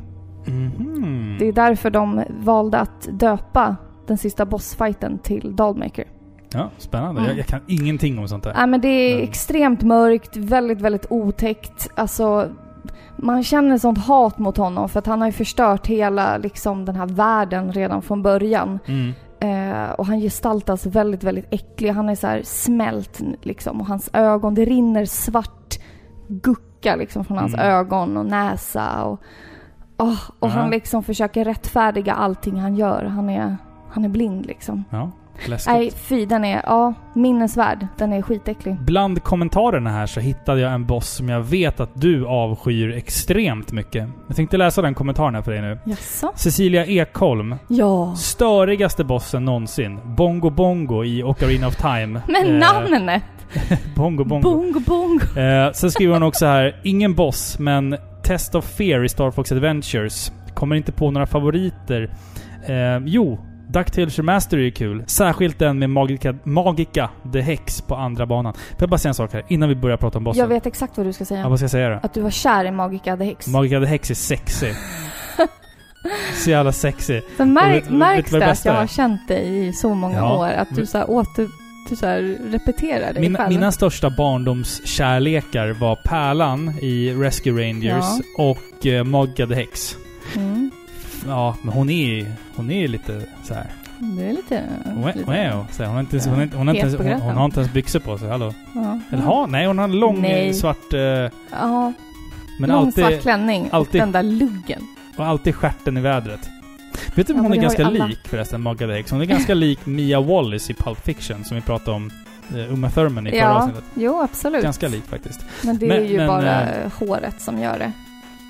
Ja, den här rökiga rösten. Fast i och för sig, det är kanske bara den svenska versionen. Hon har så extremt rökig röst. Så här riktig Alltså vinhagge... skrikig. Ja, vinhagge-röst. Vet du vad jag älskar med DuckTales? Nej. Nej. Nej. Det här vet du inte. Eller Nej. jo, du kanske... Jag har nämnt det här någon gång. Ja. Det är eh, att de säger inte pistol. De Nähä. säger puffra. Ja, ja, ja. Björnligan! Hit med puffran! Björnligan. Ja, det är fint alltså. Det, det, och att någon ja. har tuggat på en av hans de här skyltarna. Det är han själv, för han är så hungrig hela tiden. Just det. Ja. Mm. Jag tänkte säga någonting väldigt nedlåtande om Nej. Björnligan, men det... Då skulle jag nog Spara för, förolämpa vissa liksom, människor i, i samhället. Och vi ser, Vi har redan pratat illa om texter på väggarna, så vi kan... ja, men jag står fast vid att folk som har texter på väggarna hemma, Jag vet. de är... Ja. Det är en punkt, speciell punkt, punkt. typ av människa. Punkt, punkt, punkt. Får jag, får jag prata om eh, en av eh, Du får. mina andra favoritbossar? Eh, och jag pratade om Shadow of the Colossus tidigare. Mm. Den bossen i det spelet som jag tycker är allra mest fantastisk, det är fighten med Phalanx. Och då tänker du Phalanx, Jag vilken vet. är det? Det är den uppe i himlen. Den som flyger? Ja. Ja. För du känner dig så otroligt liten och den svävar, runt, svävar runt. Du är ju beroende Ehm. av den. Ja, exakt. Och sen har de sen- den som har som tre stycken eh, pungpåsar under sig som man ska träffa med en pil först. Och sen så glider den ner och då ska du rida i fatten och hoppa upp på den och sen stiger den mot skyn igen. Det är så jävla fint Nej, alltså. det är så äckligt alltså. Det är så jävla Snacka episkt. om episk fight och att känna sig mycket, mycket mindre. Mm, Mm. mm. Ja, det, det är sånt här som jag verkligen tycker är fruktansvärt... Eh, Alltså, många av de här liksom mellanbossarna i Shadow of the Colossus är ju nästan bättre än slutbossen. Slutbossen är ju enormt episk just för att den Tornet. är så stor. Mm, Den är ju det, det största liksom. mm. Men jag kan ju liksom uppskatta de andra bossarna kanske mer. I och med att de kräver en viss strategi. Mm, mm. Men Alla Eh. bossar är jävligt stora, det gillar jag. Ja, men min värsta är ju den i vattnet. Det vet ju alla. Ja, du har en vattenfobi. Ja, men, äh, det, är väl, det är väl inget naturligt. Det går ju emot all mänsklig förnuft att hoppa ner i ett mörkt Filippa. kolsvart vatten där det väntar ett sjödjur. Alltså jag blir så rädd att jag tar upp fötterna nu. Nej men fy! Det mänskliga livet uppstod från vatten. Encelliga organismer. Ja, du, människan ska inte vara rädd Vadå, för jag ska vattnet. återvända till stoft alltså? Jag ska Ja. dö? Ja. Ja, exakt. Man går mot döden. Usch. Andreas Mellberg har skrivit en kommentar till oss också. En av de absolut bästa bossarna, eller vad man kan kalla det för, är David i The Last of Us. Den scenen när han jagar Ellie och hon slåss för sitt liv ehm, har bränt sig fast i min hjärna. Annars är det väldigt enkelt att skriva Bloodborne ehm, då det har sjukt häftiga och svåra bossfighter. Skrev han så? En punkt mellan varje ord? Nej, det är jag som försöker lä läsa det med inlevelse här. Eh, Okej. eller- Men eh, David i The Last of Us är ju en sån här boss som du hinner få en relation till också. För det är den typen av spel där liksom relationen mellan karaktärer är en thing. Och David framstår ju som den här schyssta killen som hjälper dig, men sen så visar han sig att he wants, he wants some, some ass. Just det, det är han som Och- försöker våldta Ellie. Ja, han, han insinuerar i alla fall att han, att han är sexuellt intresserad av henne. Och eh, ja, men han, han får ju på nöten i det här brinnande matsalsrummet. Och det, det är också en jävligt cool bossfight för du måste smyga, du måste akta dig för saker på golvet du vet som kan... Eh, som låter och han vet hela tiden vart fan du är. Så du måste liksom dubbellura honom och sen slå honom i bakhuvudet med en tegelsten ett par gånger bara, sen är det klart. Ja men det är ett väldigt, väldigt bra exempel på en bra bossfight då. För då har Ja. du dels, om jag, jag bara hänvisar till min episka lista. Ja, inte för att min lista är det. Mm. Jag var sarkastisk. Mm. Men han har ju en intressant bakgrundshistoria. Du känner karaktären sen innan. Man känner Är, till honom lite grann. Man, ja men han är inte ja. bara en random thug som Nej, kommer in. nej. Utan du har ju en viss typ av relation till honom. Mm, mm, Eh, han har etablerats en tid innan liksom. mm. Eh, och helt plötsligt så bara vänds allting upp och ner. Man känner sig personligt be, vad heter det? Be, bedragen, liksom sviken. Mm, mm. När han liksom ändrar på allt. Ja, exakt, exakt. Och just att bossen har då flera olika stadier, att det kräver sin strategi. Mm. Och att det inte blir enformigt liksom. Nej, precis. Skjuta, precis. ducka, skjuta, ducka. Eh, ska vi läsa en till kommentar? Den vi ändå är på hugget. Du kan läsa, vi kan läsa den från, eh, från eh, Christian, va? Ja, Christian skriver, jag minns alltid en jäkligt jobbig fight i Terranigma. Va? Vad sa du? En jäkligt? Ja. Jäkligt, okej. Mm. Mm. Varje gång man kör igenom det så är man alltid underlevlad mot Bloody Mary och man tar en skada per slag när hon dödar en på några få. Som man svurit över henne. Bossarna i Mega Man 1 och 2 är dock alltid helt underbara att möta. Mm. Jag eh, älskar ju Mega Man. Jo men det vet vi ju, absolut. Och de är ju underbara av flera olika anledningar. Ja, Me Mega Man-spelen är ju smarta när det kommer till eh, bossar. För just det här att alla bossar har en svaghet. Och du måste liksom knäcka mönstret någonstans och sen så använder du dig av bossens power-up för att besegra nästa boss. Och sen så är liksom spelet... Det är i- ju intelligent. Ja, exakt. Och spelet i sig är lite att du ska liksom säga hmm... Den där eldbossen där, undrar om han är svag mot eh, den här attacken som jag har fått här. Jo, vi kan testa. Så det, är liksom, det, det är ett coolt sätt att göra det på. Och det du nämnde innan med Terranigma där, där har vi också exempel på väldigt orättvis eh, bossfight. Ja. Men det där, det där är ändå rätt skönt med just JRPG'n. Det är att man... Jag känner inte att det finns bossar som är eh, över, över, över, över svåra. För jag tänker så här att ah, jag får stryk nu. Ja, Jag går och grindar lite, sen ska jag ge den här jäveln på käften så hårt jag bara kan. Ja, jo, men Liksom. vissa är ju liksom... Det finns ju superbossar. Ja, också. exakt. Jo, jo. Vad heter den nu i Final Fantasy 9? O- Eh, Osma. Osma. Ja, exakt. Som Eh, är by far spelets svåraste boss. Mm, mm. Alltså, jag, jag minns att vi... För, för det första kan du ju inte nå bossen hur som helst. Nej. Utan du måste ju köra det här eh, skattjakten. Jag tror med, att det är så. Och det är, Ja, liksom, det är det är liksom tidigt i spelet också. Du kan inte göra spela bossen allt för sent i spelet. Den är Nej, bara tillgänglig precis. under en kort period. Liksom. Men det är i alla fall att du måste leta skatter med en chocobo Ja, väldigt, är väldigt länge för att få golden chocobo för att hitta chocobo heaven. Mm. Och när du kommer upp dit, som är en liten flytande eh, himmelsö Mm. av något slag. Läs LSD-tripp. Ja, Ja. typ exakt så. Där finns en stor, stor eh, rund boll. Ja, fantasilöst. LSD. Ja. Fantasilöst, Jo, ja. men den är så här eh, anonym. Ja, vad Och, är det eh, ens? Ja, men det vet man inte. Alltså det är så mycket bossar i Final Fantasy 9 som är såhär bara Vad är det här? ja. Vad, vad är du? Vad, hallå? Vad De är du? hade blivit bättre om man typ, vi säger att du liksom på din resa eh, hittar en stig. Mm. Punkt. Nej, Ja. jag skojar. det är det. Det är bossen. Nej. Ja. Nej, men du hittar en stig, du kommer in på den, du kanske hittar något jättegammal, uråldrigt eh, tempelområde, säger vi. ja, men sådana bossar tycker jag och är bara, coolare. vad är det här? Så här? Storyn leder dig inte dit, men du hamnar där ändå. Mm, mm. Eh, du kanske hittar gamla skriftrullar, eller nå- någonting som varnar dig om den här ruvande faran som väntar. Mm. Och så bara är det någon så här jätte, jättestor episk fight. Ja, men sånt, är ju spännande. Ja, Då har den lite, någon form av historia i alla fall. Mm. Vi pratar om Mega Man 2 här. Jag måste ju faktiskt nämna min favoritboss ifrån eh, Mega Man 2 och det är ju Absolut. Mecha Dragon. På Dr. Wily Stage 1. Ja, ja, ja, när du måste hoppa på blocken liksom först. Du blir jagad av den va? Ja, för, först liksom, du kommer upp till toppen av den här byggnaden och sen så är det så här små plattformspluppar du ska hoppa på. Sen bara märker du att du kommer en enorm jävla sprite bakom dig som ska föreställa en, liksom, alltså förlåt, men det där lät ju... en enorm spriteflaska. Nej, inte Sprite-flaska, men inte Nej. typ så här en enorm sketans drake, utan Nej. enorm Sprite. Ja. Bara, ja, snacka om att verkligen så simplifiera. Ja. Men det är en sprite som föreställer... Polygonen. Ja, den föreställer en robotdrake som jagar dig ut till en plattform, eh, eller till tre plattformar där du ska då hoppa emellan de här plattformarna och eh, skjuta bumeranger på den. Och ja, den är... Den imponerar på mig lika mycket nu som den gjorde för liksom 25 år sedan när jag spelade spelet första gången.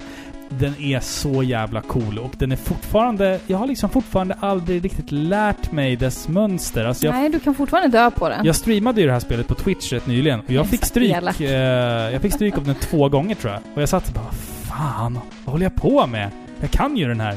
Men det är just så här, och plattformshoppen är alltid så här. Av, avståndet mellan plattformarna är alltid så här så att de känns obekväma. För du kan inte bara maxa högerknappen och trycka på hopp. Utan du måste alltid pusha lite bakåt för de är, liksom ligger så här ojämnt så att du kan hoppa. Antingen hoppar du för långt eller för kort. Så att, Det är ju där svårigheten ligger. Ja, det är ja. liksom att simultanförmåga, att du ska kunna hantera plattformshopp mm. som är jättesvåra. Jag börjar alltid darra när jag kommer dit alltså. Av Ja. någon jävla Alltså draken anledning. ser ju inte läskig ut, men verkligen, det är en minnesvärd bossfight. Ja. Vi kan ta en kommentar här. David Nilsson skriver GLaDOS i Portal är en av mina favoritbossar. Inte bara för bossfighten utan för hur hon följer dig genom hela spelet och levererar spelets story. Och mycket humor. Ja, alltså det här är ju verkligen en 100% unik bossfight. Om man kan kalla det bossfight. Det här är mer ett... Det är ju liksom... Jo, men det är en bossfight. Ja, det är bossfight, men det är också... Det är ju det här pussel-bossfighten. Liksom. Icke-konventionell bossfight. Exakt, exakt. Ja, den, den är faktiskt riktigt, riktigt fräck och jag älskar hennes eh, röst. Den, är så här, den, den sitter kvar i, huvudet liksom. Ja, men det blir ju en, en person av maskinen liksom. Ja, precis. Jag har ju en speciell eh, bossfight i åtanke också, som Mm. jag ändå vill ta upp.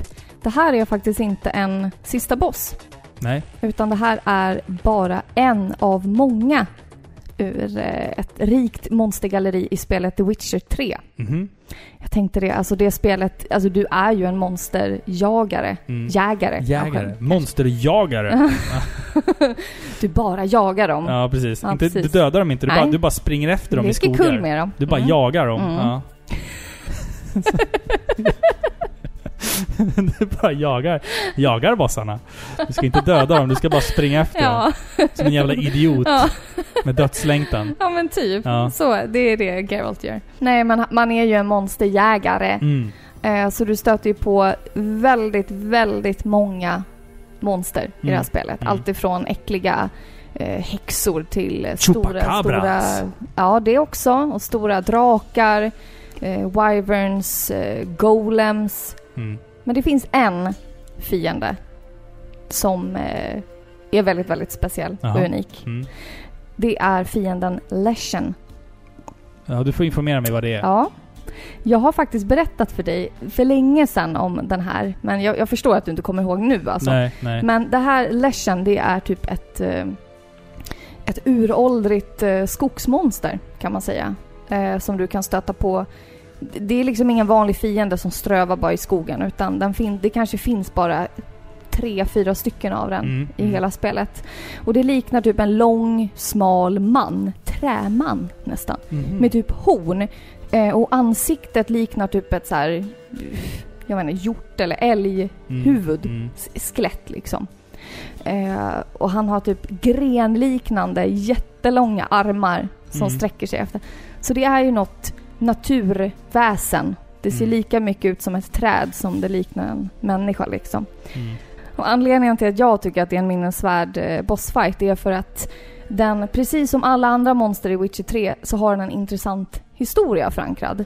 Eh, för man får nämligen veta att det är liksom ett eh, uråldrigt monster eh, och den har blivit så mäktig att den dyrkas som en gud Mm. av många så här små gamla stammar och små byar som man kan möta på öarna. Eh, och det den gör, det är att den bosätter sig nära en by eh, och den sätter sitt märke på en bybo. Den liksom så här pu- puts its mark liksom. Och det gör att även om de besegrar monstret så kommer den alltid återfödas på den platsen om den här personen som den har märkt fortfarande bor kvar och Mm. lever. Så den, eh, du måste ju döda en oskyldig människa för att kunna döda det här monstret också. Eh, och den är girig. Den tycker om att bli dyrkad liksom. Ehm, Det gör jag också. ja, det vet vi. Nej, Absolut. skojar. Men du kan inte kontrollera djur. Nej, Det det kan kan den. Nej. Ett tecken när man ska liksom leta efter den här, det är att man ska kolla efter kråkor. Mm. För den styr ju liksom kråkor, den kan styra vargar eh, och det finns många, många svåra fighter i det här spelet om man bara ser till questen. Inte bara så random Mm. strövande djur utan eh, till questen. Och då säger de att det här, eh, den här bossfighten är svårast i spelet. Okej. Spännande. Ja, alltså den, jag tyckte inte den var jätte, jättesvår men det finns svårare random fiender Mm, så, mm. men när det gäller ett quest så är den här svårast. Ja. Men den är riktigt ball för det känns verkligen som att du... Alltså du slåss inte bara mot typ ett eh, vilddjur. Utan du slåss mot någonting gudomligt. Mm. Någonting som är så gammalt och har blivit så starkt. Att den är, ja, men den är jätteläskig. Plus att du måste göra valet. Är det värt det att döda den här? Mm. För du måste liksom nästan förinta en hel by. liksom. ja, men det, Det blir såhär nästan- genocide. Ja, men du måste alltid, det är det som är så fint med Witcher 3 också, du måste alltid liksom väga in ett moraliskt dilemma i det. Witcher hit och Witcher dit. Du Jag ska har spela dem någon ingen gång. aning. Ehm, jag har ett, eh, ett, ett bossexempel som jag tycker är väldigt, väldigt bra. Och det är nämligen Mother Brain i Super Metroid. Ooh, Slutbossen i Super Metroid. Och Bra exempel. det, när jag spelade det här första gången, det var liksom så många timmars spelande som hade lett upp till den här striden. Jag var hemma hos ehm, en, en kompis till mig. Vi kan kalla han för han som hade det städat och fint hemma. Jag har pratat om honom förut. Ehm, och vi hade köpt... eh, vi hade kombinerat våra veckopengar. Hade inte de bara vita möbler? De hade bara vita möbler och sen hade de ju så här. Allting var vitt. Eh, De var före sin tid alltså.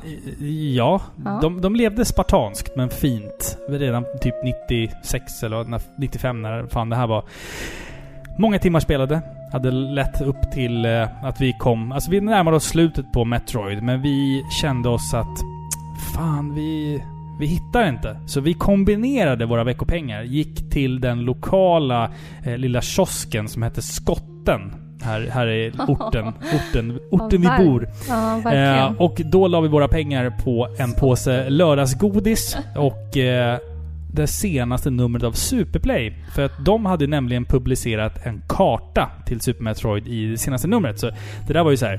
Vi, vi kunde ju bara ta kartan och sen så hittade vi vägen till slutbossen.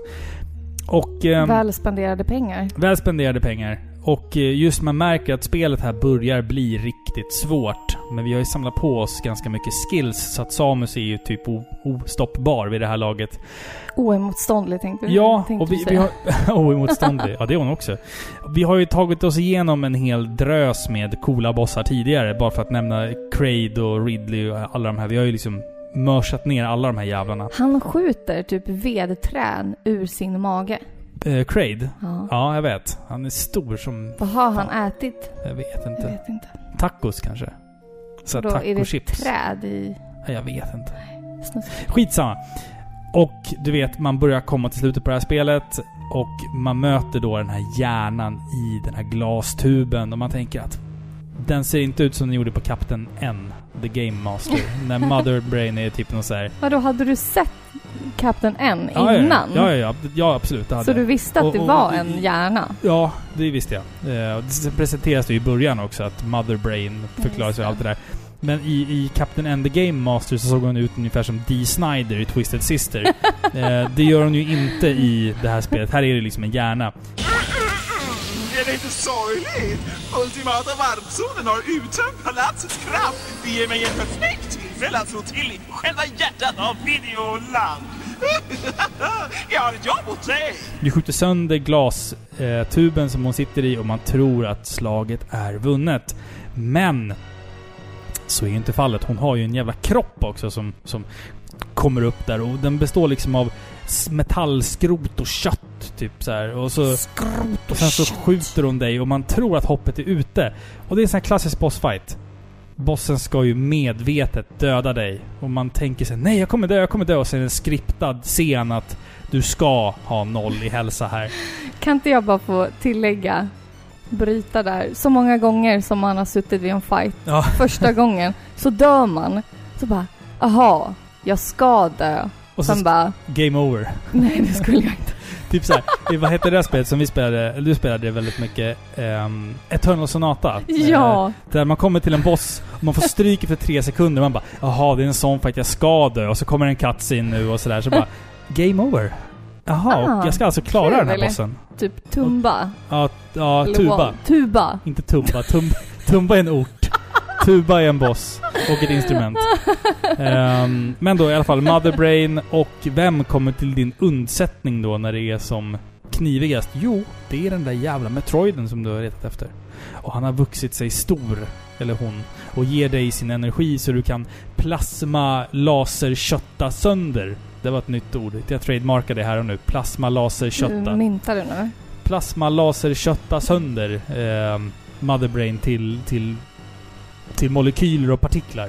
Eh, just hela den känslan av eh, att, att du får stryk av en boss och sen så vänder fighten och du är överlägset... I can do this. Ja, du är överlägset mycket starkare än Oh. slutbossen. Är Då, som, då är man som ett barn. Ja precis, i en Vi godisaffär. är barn. Och bara få kötta loss på den där jävla bossen. Det tycker jag är otroligt tillfredsställande. Lyssna nu ni spelutvecklare. Det är ett sånt enkelt sätt att få oss gamers alldeles upprymda och Mm. lite heta på gröten. Mm. Det är att bara göra ett värsta klimax när det bara vänder. Ja. Och man bara Ugh!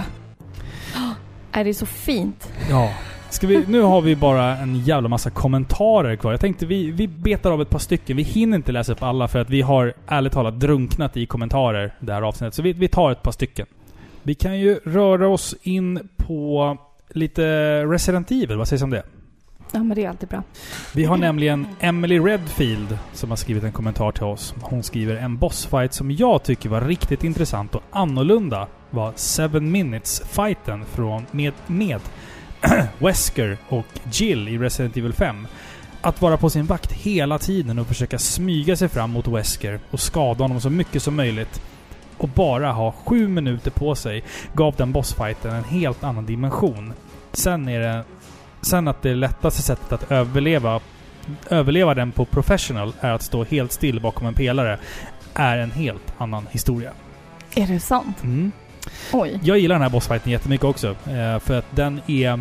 Det är så hide and seek eh, bossfight. Du kan inte bara på ett konventionellt sätt eh, skjuta ner jag dina kan, fiender. inte, jag kan inte komma på vilken det är. Vi har ju spelat femman. Det är i templet. Eh, när Jill har den här lilla mackapären på bröstet och eh, är mind-controlled av Wesker. Och han Ja, står men där... då slåss man ju mot henne. man slåss mot dem båda två. Seven minutes. Seven minutes is all I can Ah. spare. Och sen så ska man liksom springa runt och gömma sig för honom och skjuta honom lite och springa Samtidigt som vidare. hon springer och dampar sig. Ja, hon har dampar ju runt med två Usis där som hon är helt tokig typ. Men det är, en ganska, det är också ett ganska unikt sätt att göra eh, en bra bossfight. Eh, För att Resident Evil-spelen generellt har ju ganska många bra bossfighter. Dock avslutas de ju alltid med en bossfight mot någon tyrant-liknande grej och du Något springer runt där. Ja precis, du springer runt där med, med tank controls och bara tar smäll på smäll på smäll på smäll. Ja.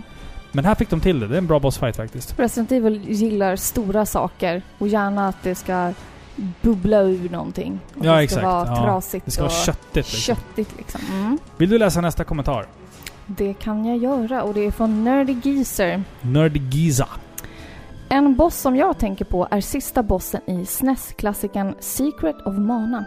Spoiler, vi får en varning här. spoiler. När det visat sig att sista bossen är ens husdjur som har räddat och tagit hand om. Stackars lilla Flammy. Första gången jag kan minnas att jag reflekterat över om jag verkligen behöver döda sista bossen, då hen inte är det typiska ondskefulla geni som är vanligt i spel, utan bara ett husdjur som följer naturens gång. Och det är inte dennes fel att den växer upp till ett världsslukande odjur. Ja, Det är fint. det är fint. Kill your pets, people. Kill your pets, you never know. Nej men precis, det är lite intressant. Det, det ger en annan dimension till Ha, det. hade det varit en äcklig hund så hade jag kunnat kanske tänka... Jag gillar inte ja, hund... Eller, precis. Då hade jag hund. bara Jag- såhär, jag- ja okej. jag gillar inte hundar. Det gör inte du heller va? Nej, Nej. men vi ska inte få Nej vi, ska inte, vi, fiender. nej, vi ska inte få, Men- få peta efter oss. Ehm, Men det är så lite att- intressant det där med typ att de kan inte hjälpa det. Eh, många JRPG är ju inne på just det området. Mm. Att, att de har typ, om vi tar typ SIN. Ja, ja, ja. Alltså att de tror att de gör någonting gott. Final Fantasy 10. Ja, Mm, exakt. exakt. Alltså att de rättfärdigar det med, eller egentligen Reapers också. Mm. Att de, de hjälper världen, de renar världen. Mm. Och det är ett, liksom ett återkommande tema i många japanska spel. Att sista bossen ska alltid vara någon form av gud som liksom är så pass högre än människorna Ja, att den exakt. inte tänker så mycket om människorna. Nej, att precis. det är lika bra att bara ödelägga allting och börja om. Mm. Men helt ärligt så har jag sett det så många gånger i spel att man liksom börjar tröttna lite på det. Ja, japaner har ju en, en, fetisch för det här med att Gud ska vara sista bossen i, Ja. i, i, i JRPG'n av någon märklig Ja, anledning. ja. Men å andra sidan, om, om man ska ta upp en sån boss som är något utöver det vanliga så är det ju faktiskt Kefka i Final Fantasy 6. Spoiler för dig nu som inte har spelat det Filippa. Men jag vet ju. Ehm, den sista är ju den The Divine Kefka och det är ju liksom... Du ska ju typ slåss mot honom när han är typ ett torn först. Ett torn bestående av olika lemmar och kroppsdelar och den ska väl mer eller mindre föreställa typ en för, ett förkroppsligande av Dantes Inferno. Eh, och för varje del som du besegrar så stiger du lite längre upp och så får du möta en ny del av det här kötttornet liksom. Alltså sitter han inte lite i en sån här äh, position som typ Michelangelos eh, eh, i Sixtin, Sixtinska en, kapellet? en utav de delarna, eh, här, kroppsdelarna sitter som, så. som Jesus sitter lite så avslappnat och nuddar fingertoppen Ja, på exakt. Gud. Ja, Japp, japp. Det är väl lite så. Ja. Jo men det är typiskt japaner att det blir ett mockery liksom en, eh, Mm. Mm. mot religion och mot gudar i allmänhet liksom. Ja, men lite så. Eh, men Men det är rätt ballt. Kefka tycker jag liksom... Man pratar väldigt mycket om Sephiroth i Final Fantasy 7, men jag tycker Kefka är underdog alltså. Han är... Den, den bossfighten är riktigt jävla... Underdog kan du väl inte säga. Jag Nej, skulle säga att man- de flesta älskar Kefka. Jo, man pratar mycket om eh, Final Fantasy 7, men Final Fantasy 6 har också en jävla massa bra bossfighter alltså. bra bossmusik också i det spelet. Fan bra den är um, jag kan dra en till kommentar ändå och sitter där med alla anteckningar. Vi har fått en kommentar ifrån Forhexet 666. Alltså förhäxad, som vi har sagt förut här. Um, minns när det blev dags att ge Alexia spö i Resident Evil Code Veronica. Att allt man la ner i itemboxen fanns kvar där när man halvvägs genom spelet bytte karaktär var inget jag visste. Så med en pistol med tre skott och en kniv fick jag tackla Alexia. Men- Kul som tusan i och med att hon kan instakilla en om man kommer för nära. Ja, den här bossfighten är ju... ehm, jag hatar den väldigt mycket för att hon går ju fan inte att träffa. Alltså det går inte att träffa henne. Det, det är liksom omöjligt. Det går Va? inte, punkt. Nej, alltså hon är någon jävla... Jävla fjäril som flyger runt och skjuter el och man bara... Fan stanna för fan. Ja. Är den Frustrerande. för svår? Jag tycker att den är irriterande liksom. Um, ja. Men hörru du, alltså vi har, vi har fyra sidor med kommentarer här. Vi, vi hinner faktiskt inte med, med fler idag. För nu har vi hållit på här i eh, lite mer än en och en halv timme. Så jag tycker att det är dags att eh, ta vårt pick och pack och kanske summera. Liksom. Vi har ju...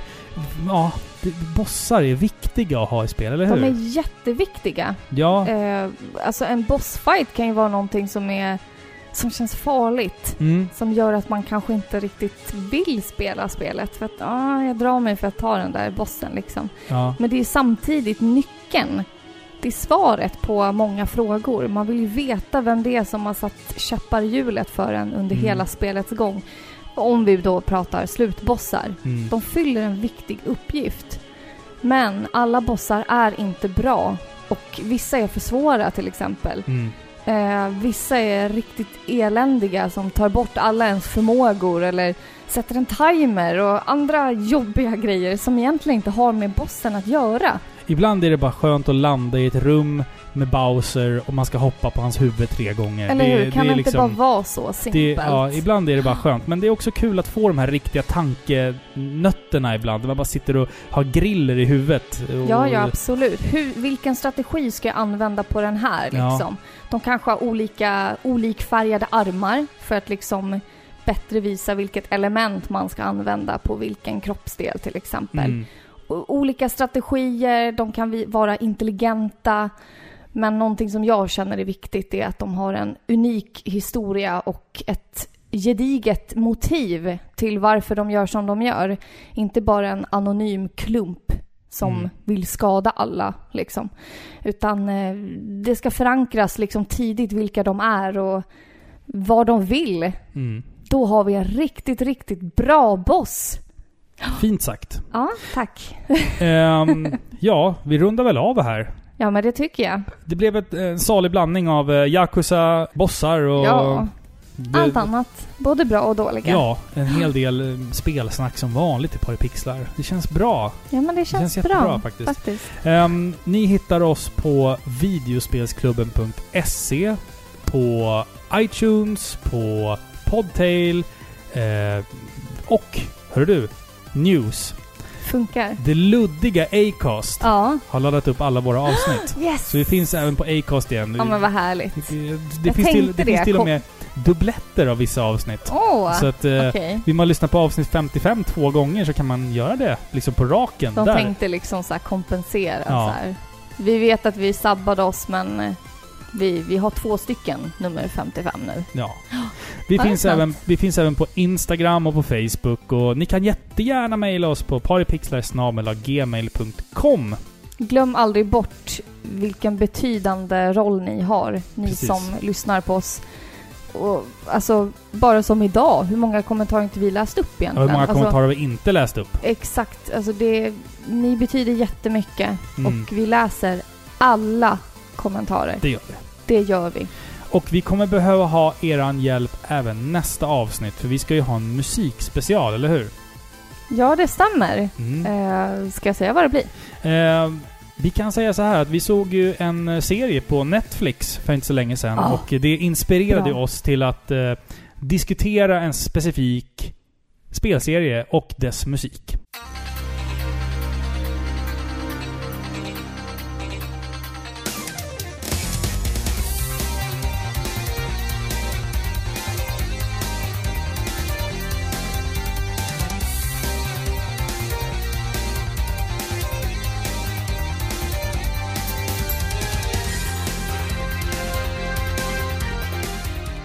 Ja, alltså den här spelserien har...